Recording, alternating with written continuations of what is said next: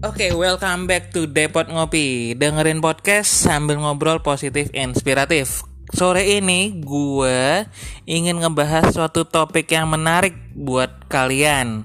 Apa itu? Gue akan membahas tentang perbedaan properti syariah dengan properti konvensional. Gue langsung telepon aja bersama narasumber kita sore ini namanya Mbak Yuni. Oke, selamat sore Mbak Yuni. Halo. Selamat sore Mas Dena. Apa kabar? Baik, baik, baik. Nah, Mbak, ini kan banyak sebagian pendengar saya ini belum tahu nih perbedaannya properti syariah dengan properti konvensional. Nah, mungkin kan ada yang memikir ah sama aja ujung-ujungnya ada ribanya. Boleh dijelaskan nggak Mbak secara detail apa itu perbedaannya antara properti konvensional dan syariah? Tiga hal ya Mbak. Iya, oke siap Mas Dena. Ini kira-kira saya perlu kenalan dulu nggak nih Mas Dena? Nah, sebelum itu mungkin perkenalkan diri dulu Mbak. Mbak Yuni itu nama lengkapnya, propertinya di mana aja dan uh, sudah berapa lama di dunia properti syariah? Oke, uh, baik. Ini uh, Alhamdulillah. Bismillahirrahmanirrahim. Terima kasih Mas Dena uh, sudah memanggil saya sebagai gestar untuk uh, podcastnya. Uh, pertama, sebelum mungkin saya masuk nanti ke materi ya perbedaan uh, KPR syariah, KPR bank syariah dan uh, KPR konvensional. Uh, izinkan saya untuk memperkenalkan diri dulu. Nama saya Yuni nggak usah pakai nama lengkap ya Mas Dena. Saya kalau pakai nama lengkap kurang beken. Jadi ya, ya, uh, ya Yuni. Tapi kalau uh, nyari di akun Facebook atau kemudian di LinkedIn Yuni Properti Syariah Insya Allah ada gitu ya ketemu.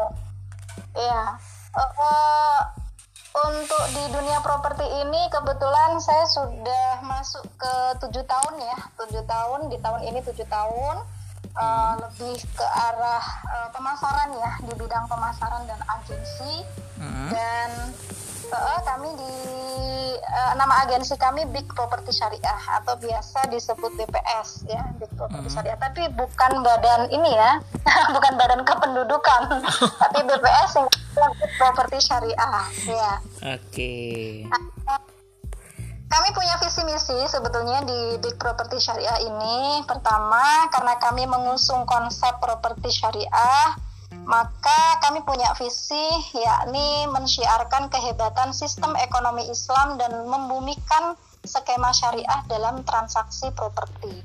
Nah, ini visi kami. Sementara untuk misinya uh, kami ingin meratakan pemasaran properti syariah ke seluruh penjuru Nusantara. Jadi ini targetnya ke Nusantara deh Mas Dina. Jadi uh, bagaimana supaya properti syariah ini bisa dikenal di seluruh jagat Nusantara. Nah kemudian yang kedua misi kami adalah memberikan ladang nafkah ya atau ladang maisha bagi para member kami yang mana mereka optimal uh, seluruh pihak yang optimal untuk terlibat dalam pemasaran bisnis properti syariah. Jadi alhamdulillah kami punya uh, member atau para marketing itu di bawah kami ada sekitar 90 ya, 90 wow. uh, pemasaran secara freelance. Tapi kalau tim intinya kami ada tujuh tim inti okay. yang uh, sebagai pengurus tapi hmm. untuk tim freelance atau tim marketing atau biasa disebutnya tim member, kami ada sekitar 90 yang terbagi di dua kelas.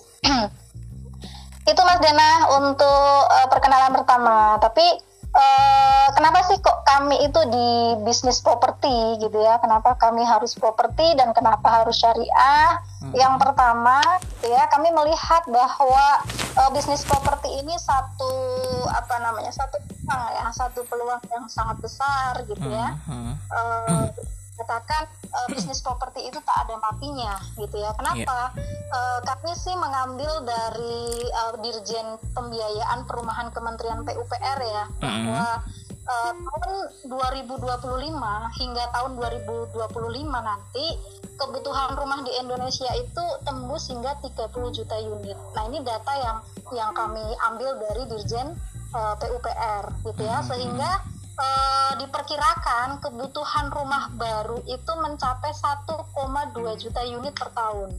Nah wow. ini kan artinya uh, peluang yang sangat uh, apa namanya bagus gitu ya. Nah hmm. itu dan mengapa harus properti gitu ya? Mengapa harus properti? Karena sebetulnya uh, bisa dikatakan emas dan properti ini merupakan dua pilihan investasi ya yang menjadi preferensi utama bagi kelas menengah ya. Jadi middle up lah bisa dikatakan begitu. Dan hmm. yang mencapai porsi dominan hampir 90% itu memang emas dan properti gitu ya. Dan hmm. kita tahu uh, bahwa emas dan properti ini memang merupakan pilihan investasi yang uh, konservatif gitu ya. Yang dia memiliki tingkat resiko yang relatif sangat kecil gitu ya dan juga hmm. terukur gitu. Nah, sementara tingkat pengembaliannya atau returnnya itu sangat baik. Katakanlah kita beli properti di tahun ini, kita jual di tahun depan itu sudah naik harganya gitu ya. Hmm. Jadi kalaupun ada risiko itu sangat kecil kemungkinannya gitu. Nah, hmm. itu Mas Dena Wah, Mbak, kan e, banyak orang yang masih sanksi ya. Maksudnya dalam arti e, apa sih bedanya secara detailnya antara yang konvensional dengan syariah.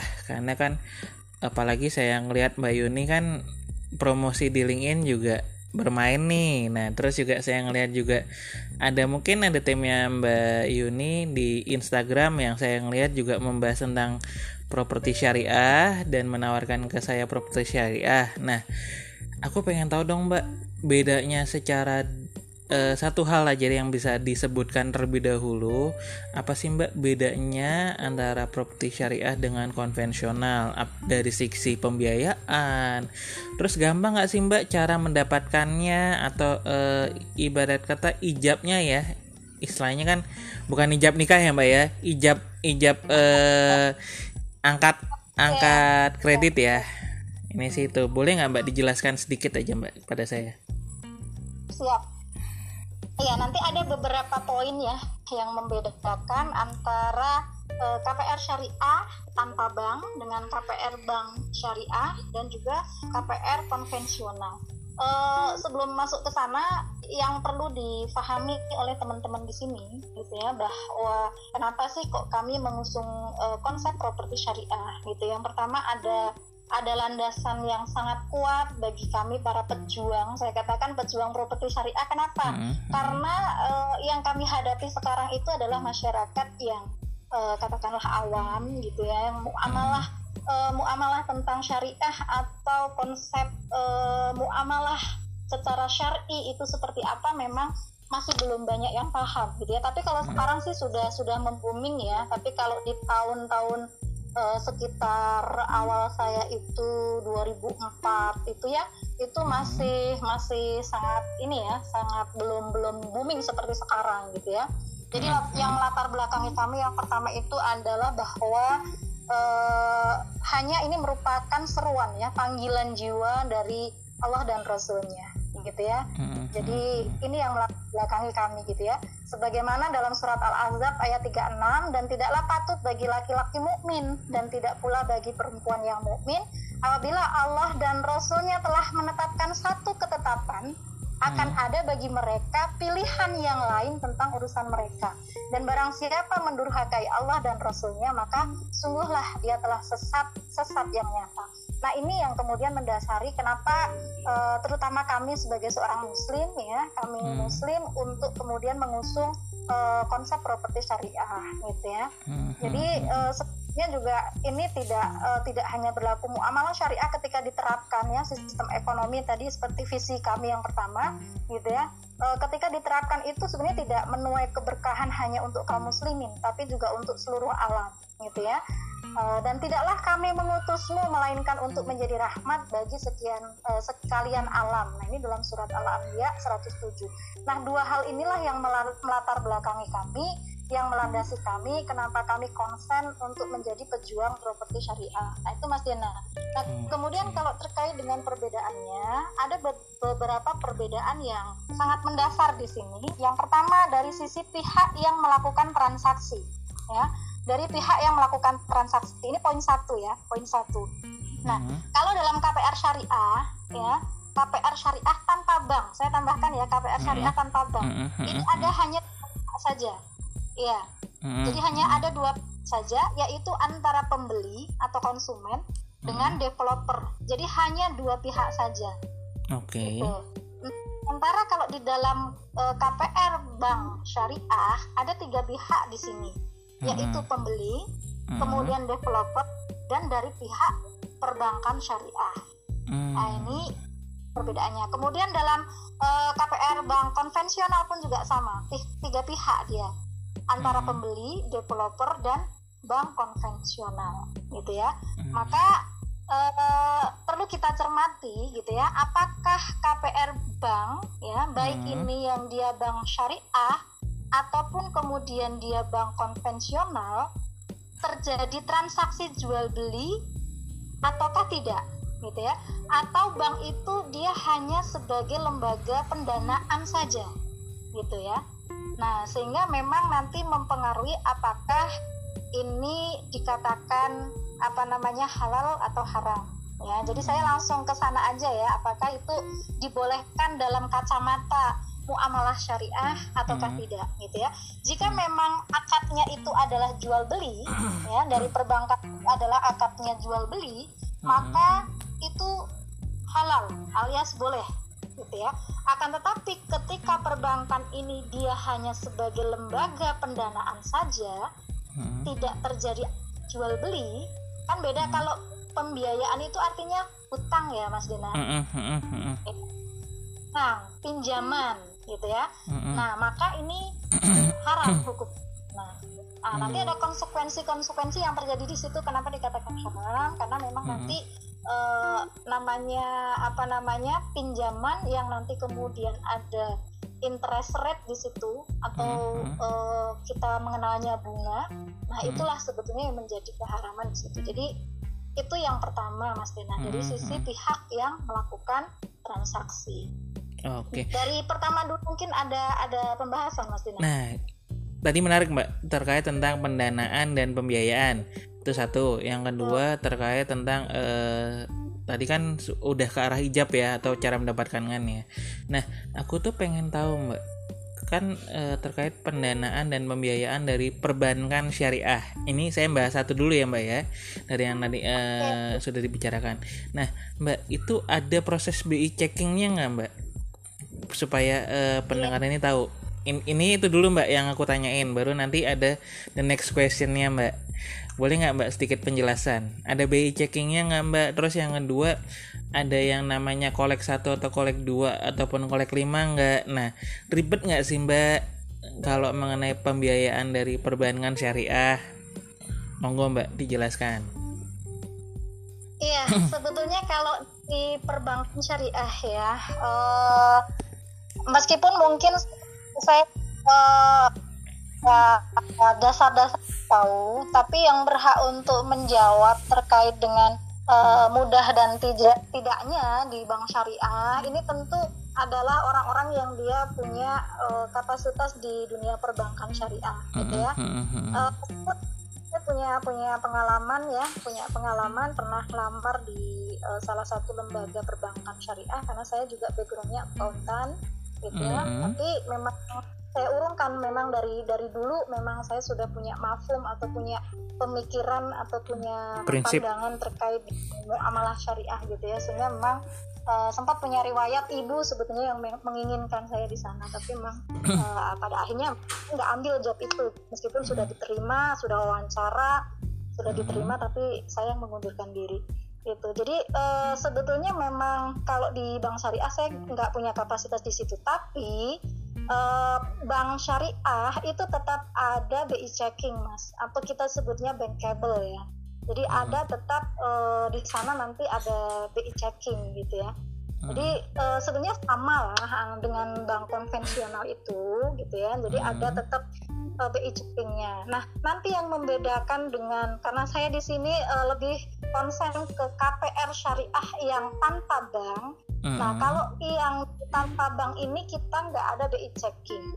gitu ya. Hmm. Jadi tidak ada BI checking. Nah nanti kita akan masuk poin yang terakhir itu Mas Dina. Perbedaan di poin terakhir hmm, ya okay. antara KPA, KPR eh, bank syariah dan KPR bank konvensional. Tapi setahu saya kalau hmm. di KPR bank misalnya BNI syariah atau eh, itu gitu ya yang yang mengusung bank syariah itu tetap ada BI checking. Karena saya juga kebetulan uh, kami di komunitas ya di satu komunitas uh, tanpa riba gitu ya. Hmm. uh, saya dan suami ada ada satu komunitas yang mana itu memang kita sudah beberapa kali me uh, apa menyelesaikan ya kasus yang dia juga terlibat ya terlibat di perbankan gitu. Hmm, Oke, okay. Mbak mudah nggak ya, sih Mbak cara mendapatkannya? Misalnya contoh uh, si A, si A pengen mengambil uh, eh, KPR syariah di tempatnya Mbak Yuni. Pasti kan ada namanya uh, ijab ya atau ang, ang, uh, angkat kredit ya kan dengan mudah nggak sih Mbak prosesnya uh, banyak syaratnya nggak dengan dengan yang konvensional apakah sama apakah ada perbedaan nanti kan Mbak sebutkan ya ketika membeli KPR syariah hanya ada keterlibatan antara dev, eh, pemilik dengan pembeli ini kan itu ya Mbak yang yang aku garis bawahi ya mudah nggak iya. Mbak untuk proses approvalnya atau mendapatkannya Mbak? Iya uh, sebetulnya kalau ah mudah tidak dan tidak mudah hmm. itu Begitu Mas Dina, katakanlah misalnya ya, kalau mm -hmm. di properti syariah itu memang kita rata-rata di karena kita bukan uh, tidak masuk ke rumah subsidi. Nah, mm -hmm. ini kadang-kadang yang masyarakat awam itu pahamnya seolah-olah kalau properti syariah itu murah loh gitu loh. Mm -hmm. Jadi bahasanya itu murah, bukan mudahnya yang ditangkap tapi iya. murah. Yeah. Kenapa? Yeah. Karena yang rata-rata ya pemahaman masyarakat kalau yang berbau-bau syariah gitu ya itu seolah-olah dia nggak ngambil untung gitu loh oh. nah ini oh. pemahaman yang gitu. jadi sebetulnya ini uh, kita memberikan proses yang mudah tapi masalah murah dan mahal itu adalah relatif gitu ya relatif jadi apa yang kita bisniskan, karena ini kan bisnis ya, e, properti hmm. syariah meskipun mengusung konsep properti syariah ini kan bisnis. Satu bisnis pasti dong ada untungnya, pengen dapat untung, uh, ada kerugian mungkin di sana ya sangat mungkin ketika memang ada proses yang uh, nanti dalam proses bisnisnya juga ada yang mengalami kerugian itu sebenarnya kan karena rata-rata kesalahan aja sih kesalahan teknis, sama hmm. perhitungan dan lain sebagainya. Akan tetapi bahwa yang perlu digaris bawahi setiap bisnis apa pun ya hmm. baik dia syariah ataupun konvensional tetap kan dia mau mendapatkan untung betul nggak Mas Dina? Iya setuju sih kalau nggak dapat untung ya bodoh juga Mbak namanya bisnis kan harus ada untung. Iya cuma memang dalam prosesnya kita berikan kemudahan okay. gitu berikan kemudahan diberikan kemudahan. Pertama, kita tidak ada apa namanya uh, sistem denda. Kemudian hmm. juga kita tidak ada bankable atau BI checking, ya. hmm. ya. Kemudian kita juga ya, tidak ada sistem sita di sana, hmm. gitu ya. Tidak ada sistem penalti ketika misalnya konsumen itu melunasi ya hmm. lebih awal, gitu. Hmm. Kemudian tidak ada sistem asuransi di kami, gitu ya. Hmm. Nanti saya sebut, uh, saya apa namanya sampaikan, gitu ya Nah, ini yang paling-paling di uh, garis bawah di sini gitu ya. Tidak ada sistem BI checking atau bankable gitu ya. Kalau di KPR syariah, perbankan syariah, jelas ada BI checking, ada hmm. bankable. Di sini hmm. akan uh, di situ akan ditelusuri dulu ya apakah pernah punya catatan uh, riwayat riwayat uh, kredit macet dan sebagainya itu kan nanti ada di Kemudian di bank konvensional jelas ada gitu ya. Nah, uh, di dalam KPR syariah ini kita tidak ada BI checking atau bankable gitu ya sehingga memang dalam hal ini kita memberikan kemudahan bagi calon pembeli yang dia kesulitan jika melalui BI checking atau bankable seperti contohnya hmm. karyawan ya karyawan kontrak hmm. Nah, syarat lolos BI checking atau bankable secara umum itu adalah karyawan tetap, betul nggak? Ini yang pertama. Iya, betul, setuju dia masih karyawan kontrak, maka akan sulit mengajukan atau membeli rumah lewat perbankan. Nah, Kecuali masa kami- 1 sampai 2 tahun.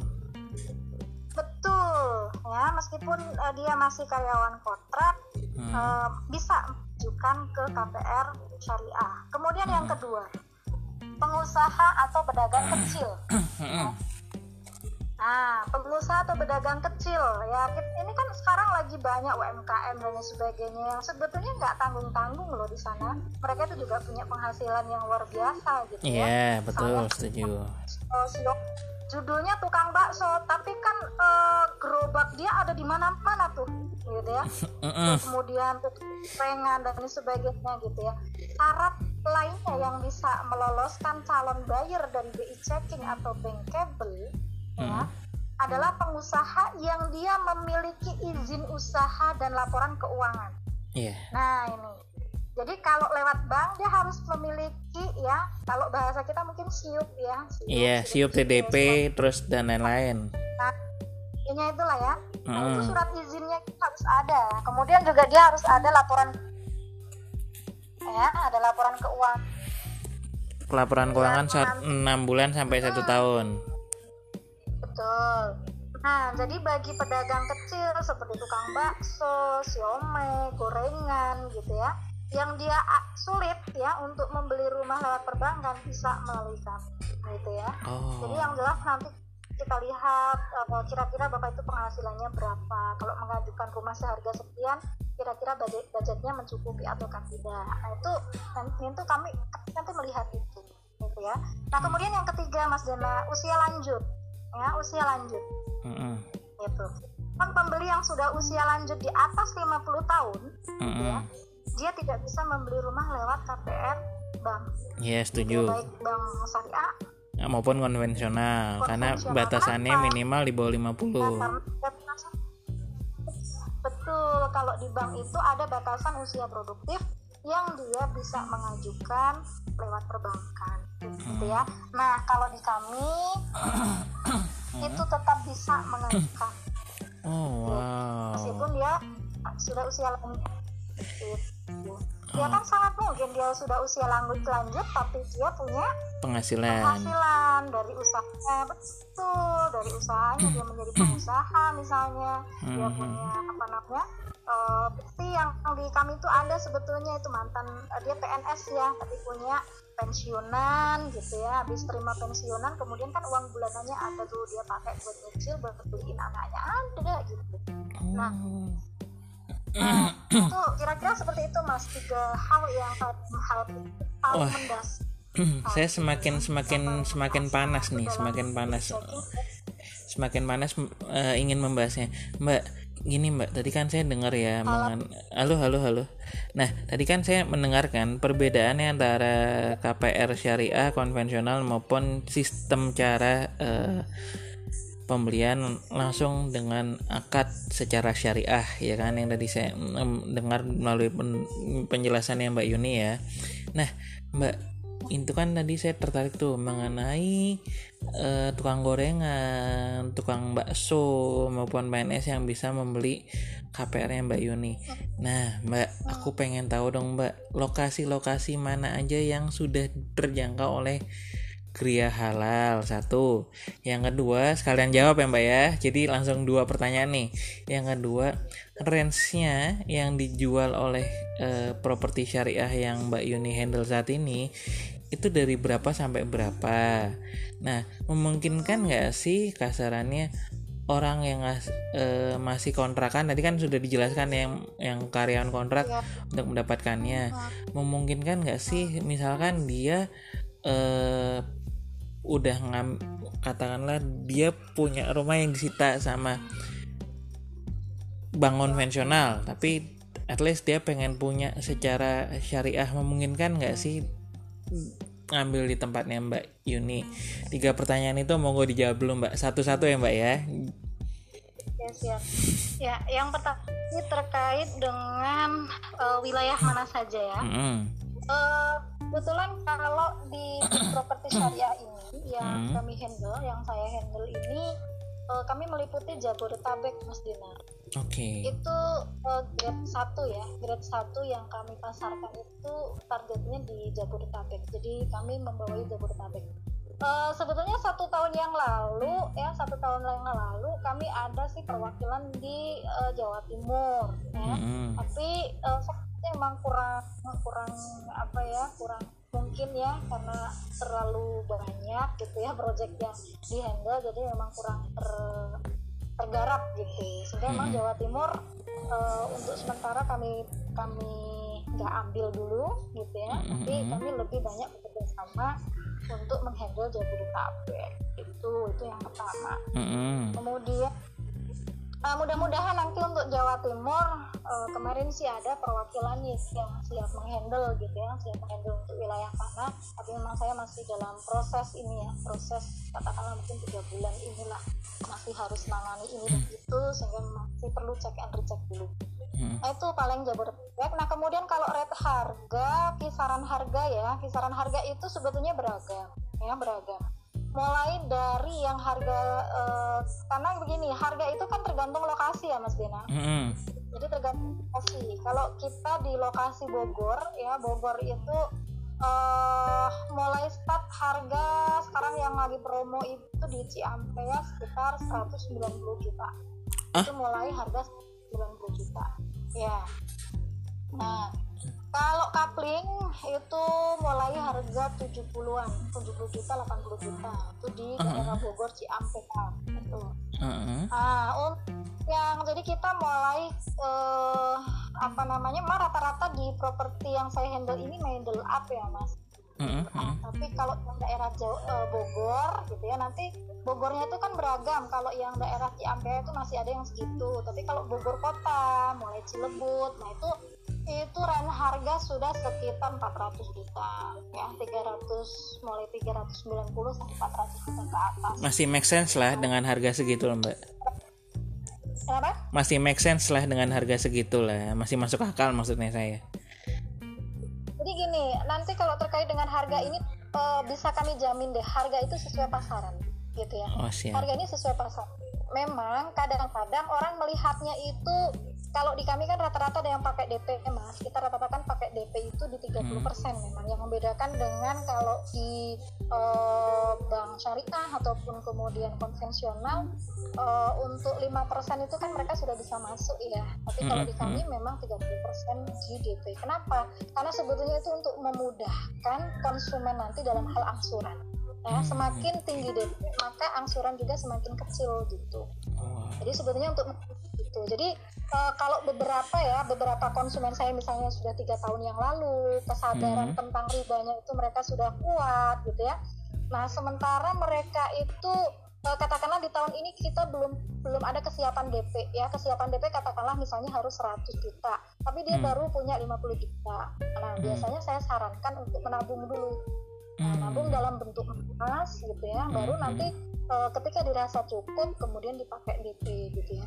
nah itu akan lebih membantu jadi memang perlu bersabar gitu karena itu -hmm. untuk kebaikan uh, si konsumen sendiri sebetulnya jadi rata-rata -hmm. kenapa yang kemudian uh, terjadi kredit macet dan lain sebagainya itu karena memang sebetulnya kan bisa saya sampaikan ya kadang-kadang terkesan dipaksakan gitu loh nah itu tapi alhamdulillah sepanjang saya berkecimpung di dunia properti syariah uh, kecil kemungkinannya yang mereka itu mengalami kredit macet. Alhamdulillah. Satu klaster ya, karena satu klaster itu 40 unit terjual mm-hmm. 40 unit.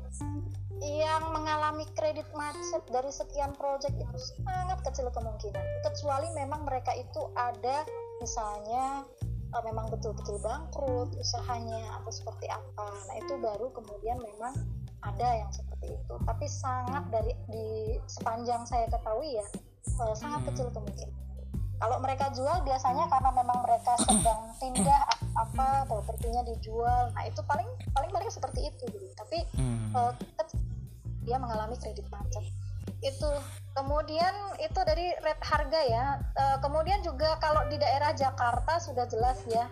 Jakarta itu tergantung kalau daerah uh, tergantung tipe dan juga wilayahnya. Hmm. ada yang mulai dari 900 kemudian sampai uh, 2M 3M ya ada gitu. Jadi memang hmm. Uh, beragam tergantung dari lokasinya. Premium kah gitu ya. Kemudian perumahannya juga premium atau yang biasa gitu ya. Nah itu tergantung. Jadi rate harganya beragam gitu. Hmm, kemudian okay. uh, ketiga tadi ya? Yang ketiga mbak. Pertanyaan uh, pertanyaan yang ketiga tadi lupa saya sebentar. Jadi pertanyaan terkait yang ketiga dengan... itu terkait misalkan contoh misalkan eh saya nih iya, saya. iya. saya baru baru uh, katakanlah saya baru kerja let's say satu tahun. Nah tapi punya DP nah bisa nggak sih mbak cara mudah nggak sih mbak cara memperoleh uh, rumah tersebut misalkan saya pengen cari dong mbak di daerah Bogor kota. Nah tadi kan mbak sudah sebutkan kan range harganya itu sekitar 400an ya kan? Itu menurut saya sih masih masuk akal. Bisa nggak sih mbak model kayak gitu kayak model yang tadi saya jelaskan itu? Pertanyaan saya sih itu. Iya. Bisa bisa bisa. Jadi uh, sebetulnya syaratnya itu mudah kok. Mudahnya itu apa? Dia punya kemampuan itu aja. Oh. ketika memang dia punya kemampuan insya Allah approve atau ACC gitu loh jadi hmm. selama dia punya kemampuan DP punya kemampuan mengangsur hmm. insya Allah ACC gitu jadi nanti kan dilihat nah begini karena bisnis gitu ya bisnis antara dua kedua belah pihak ya dalam aktivitas jual beli di sini kan uh, katakanlah kredit kalau cash sih kita nggak nggak nggak nggak membahas itu ya mm-hmm. ini yang kita fokuskan di kreditnya ya mm-hmm. itu kan butuh antara kedua belah pihak gitu ya. Mm-hmm. nah kalau di kami uh, perumahan itu rata-rata memang inden mas. Jadi pertama gitu ya DP proses DP awal gitu ya. Mm-hmm. awal itu survei survei setelah survei kemudian dilihat kok cocok gitu ya maka booking fee. Nah setelah booking fee kemudian ada proses wawancara nah ya. Ada pemberkasan wawancara. Pemberka, pemberkasan itu biasanya kita uh, ya seperti yang biasa lah KTP kakak kemudian uh, buku apa namanya tabungan. tabungan 6 bulan terakhir. Kemudian kalau dia karyawan berarti ada slip gajinya gitu ya. Kemudian uh, kalau dia pengusaha berarti ada izin dari RT RW kalau kalau dia nggak punya SIUP nggak punya apa ya tapi ada, ada SKU ya surat keterangan usaha ya iya cukup itu sebetulnya. Okay. nah nanti dari situ ada wawancara lihat misalnya ada nggak penghasilan dari istri misalnya. Kemudian istri pertama kan? lain, nah itu akan dilihat akan dipertimbangkan. Hmm. nah, itu akan dipertimbangkan gitu. Jadi misalnya dia karyawan kontrak tapi dia juga punya usaha misalnya.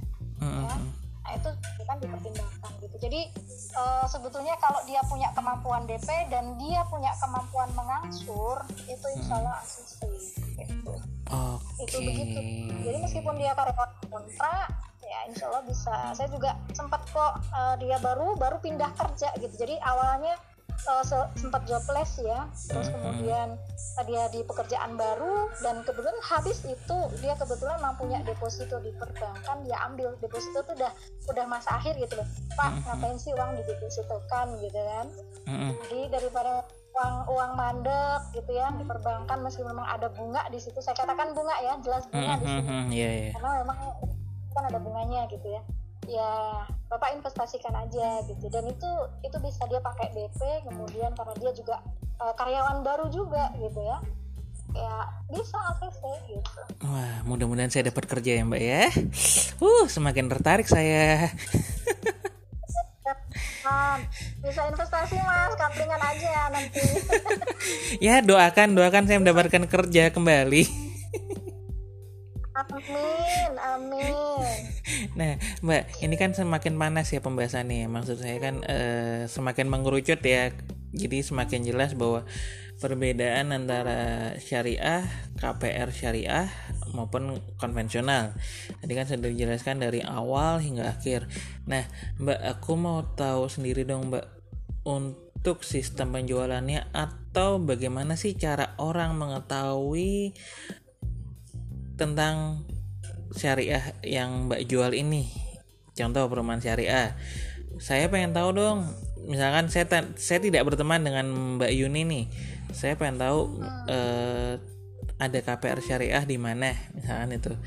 Itu gimana mbak cara orang ingin tahu atau mendapatkan informasinya mbak boleh disebutin kan mbak apakah melalui website apakah melalui rumah123.com atau melalui afiliasi ininya e, caranya mbak untuk mendapatkan informasi tentang rumah syariah?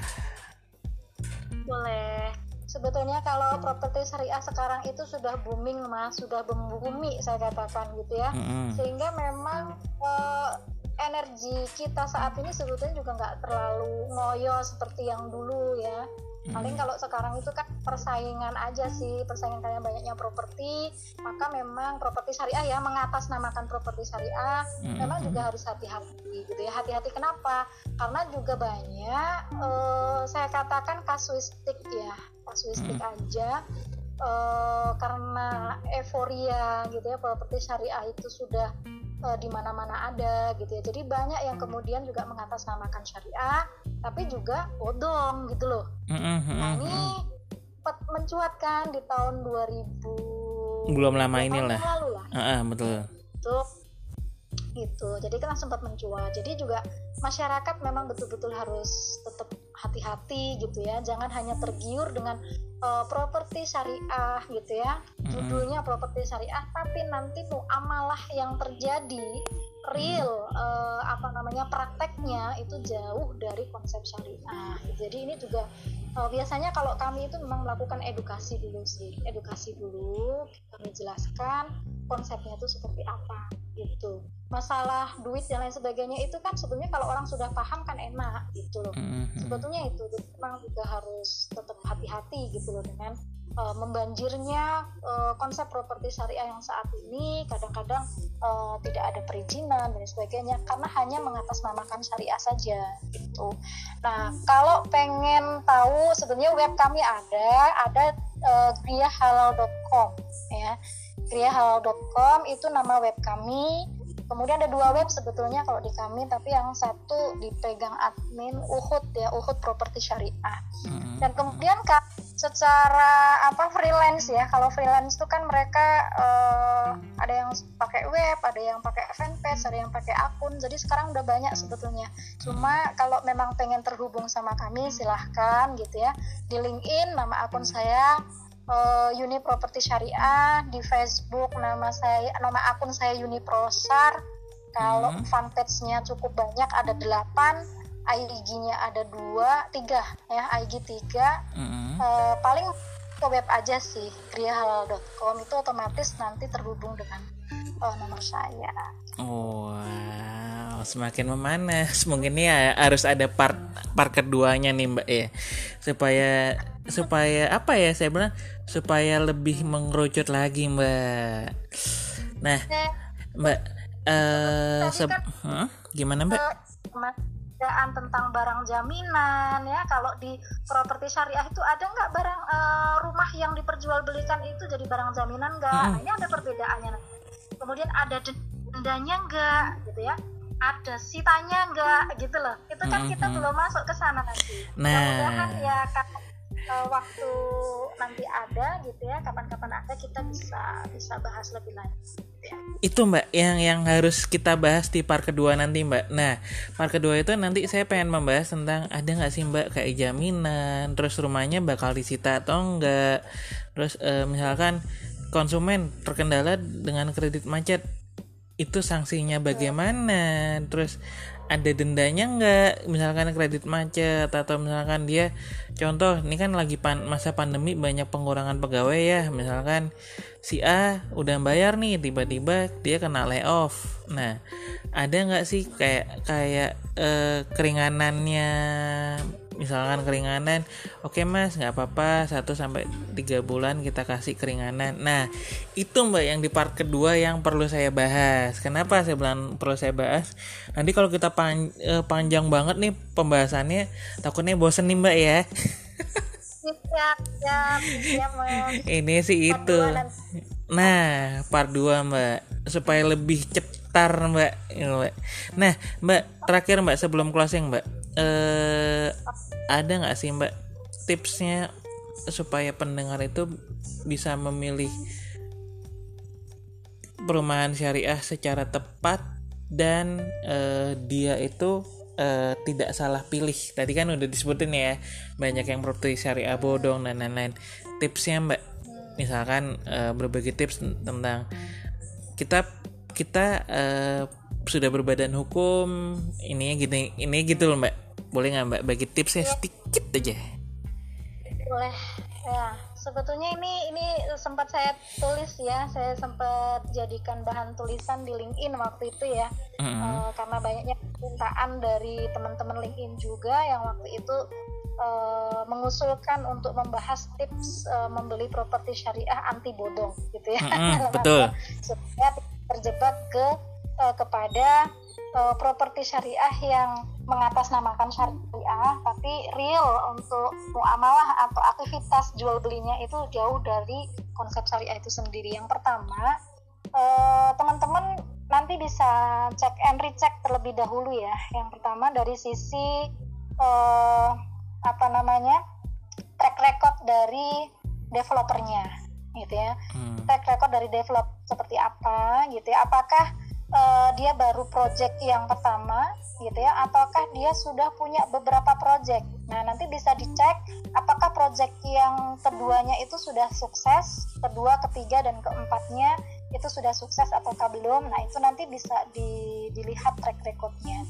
Kemudian yang kedua bisa dilihat dari legal formalnya mas jadi nanti legal formalnya seperti apa ke apa misalnya perizinannya itu sudah uh, clear ataukah belum gitu ya. Itu bisa dilihat dan dicek nanti gitu ya.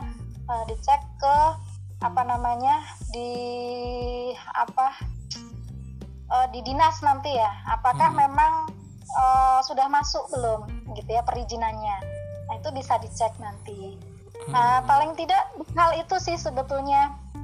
Dua hal itu oh. nanti sebetulnya juga akan memudahkan bagi uh, konsumen itu nanti ketika survei di lokasi gitu ya survei di lokasi jadi uh, ketika survei di lokasi itu bisa nanti sekaligus ditanyakan biasanya mm -hmm. ke kantor gitu ya surat legal formalnya dan lain sebagainya mm -hmm. gitu ya apakah lahannya itu sudah uh, clear ataukah belum nah itu nanti biasanya dikasih tunjuk gitu ya dikasih tunjuk bisa ditanyakan di kantor Nah, itu kan sekaligus jadi pastikan bahwa lahan itu lahan yang ketika dia survei itu memang lahan yang sedang ditawarkan gitu loh.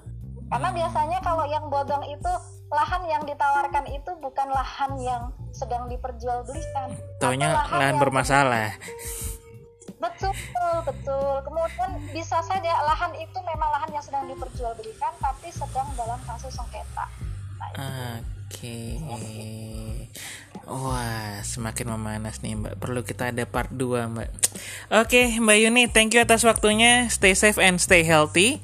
Uh, tetap berbagi informasi tentang perumahan syariah karena orang di zaman sekarang itu sedang butuh Mbak yang namanya informasi-informasi terkini dan kekinian. Ini itu.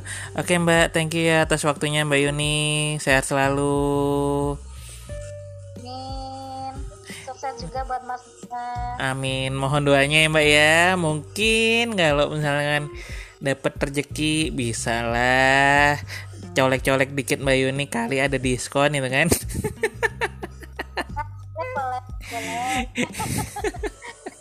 siap, siap. Oke. Yang banyak aja. Nah, itu Mbak. Jadi ketika dicolek langsung Mbak diskon kali kan. Oke. diskon yang banyak. Eh siap, siap. Ini nih yang saya tunggu nih. Jadi kan ada rumah baru, ada isi yang baru. Uts. Bahaya. Iya iya iya iya iya iya. Oke, thank you Mbak atas waktunya Mbak. Salam buat keluarga. Assalamualaikum.